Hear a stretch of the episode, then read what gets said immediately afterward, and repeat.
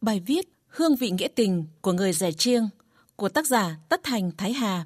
Thưa quý vị và các bạn, vào các dịp đặc biệt như lễ hội làng, mừng nhà rông, đám cưới, đám hỏi, người rẻ chiêng đều chuẩn bị món chè dâm. Món ăn tuy dân dã mộc mạc nhưng không kém phần cầu kỳ, kết hợp nhiều nguyên liệu mang đậm tính truyền thống với ý nghĩa gắn kết tình làng nghĩa xóm sẻ chia với nhau những lúc khó khăn của đồng bào dân tộc rẻ chiêng. Từ xa xưa, gạo là biểu tượng cho sự sống, cái no đủ, cho nên dân làng rẻ chiêng rất quý hạt gạo. Mỗi khi có cưới xin, nhà gái sẽ giã khoảng một tạ gạo. Gạo giã càng mịn, càng nhuyễn bao nhiêu, càng thể hiện tấm lòng thành và sự đảm đang của cô dâu bấy nhiêu. Sau đám cưới, gạo đã giã nhuyễn, được phân thành những bì nhỏ rồi phát cho họ hàng nhà trai. Họ sẽ mang về chế thành các món ăn phục vụ cho gia đình, trong đó đặc biệt phải có món chè dâm, món ăn truyền thống từ nhiều đời. Nguyên liệu chính làm nên món chè dâm chính là xương và gạo.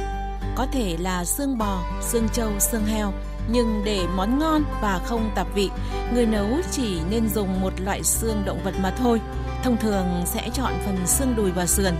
Nguyên liệu được rửa sạch sẽ, để ráo nước rồi bỏ vào chiếc nồi đất, đổ nước lấp sấp, bắc lên bếp đun lửa lưu diêu đến khi có nước ngọt vị xương. Gạo được ngâm trong nước khoảng 30 phút cho đến khi nở ra rồi cho vào cối giã, sau đó cho qua rây để sàng lấy bột mịn. Tiếp đó lấy nước đã ngâm gạo đổ vào bột rồi khuấy cho đều cho đến khi bột trở thành một hỗn hợp nước gạo màu trắng đục sánh quyện như sán dây. Công đoạn tiếp theo là đổ nước gạo vào nồi đất bắc lên bếp, cho thêm bí đỏ bí xanh rồi quấy đều không được ngơi tay khi sôi. Nhiệt độ của nồi đất kết hợp quá trình đảo liên tục của người nấu khiến cho gạo, thịt, rau củ bên trong được nhừ và hòa quyện vào nhau.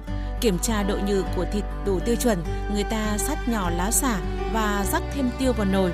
Nét độc đáo của món chè dâm còn là cách người rẻ chiêng thưởng thức món ăn. Già Bron Vẻ ở xã Đắc Dục, huyện Ngọc Hồi, tỉnh Con Tum cho biết, theo đúng cách ăn của người rẻ chiêng thì chỉ dùng một chiếc máng lồ ô để ăn. Người này truyền người kia, mỗi người hút một ít, cứ thế xoay vòng. Cách ăn này cũng do ngày xưa đói lắm, mỗi người một chén thì không đủ cho tất cả. Phải luân phiên như vậy thì từ già trẻ con thanh niên san sẻ nhau từng miếng ăn, qua đó thắt chặt thêm tình làng nghĩa xóm. Cũng theo già Brun vẻ, những ngày đầu xây dựng thôn làng, cuộc sống của đồng bào rẻ chiêng rất khó khăn, cái ăn còn thiếu, cho nên để ấm cái bụng, trẻ dâm đã ra đời.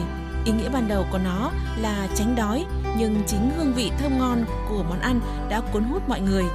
Khi cái ăn cái uống đã đủ đầy, chè dâm vẫn xuất hiện trên mâm cơm như một món ăn gợi nhớ đến tình làng nghĩa xóm không thể thay đổi của người rẻ chiêng.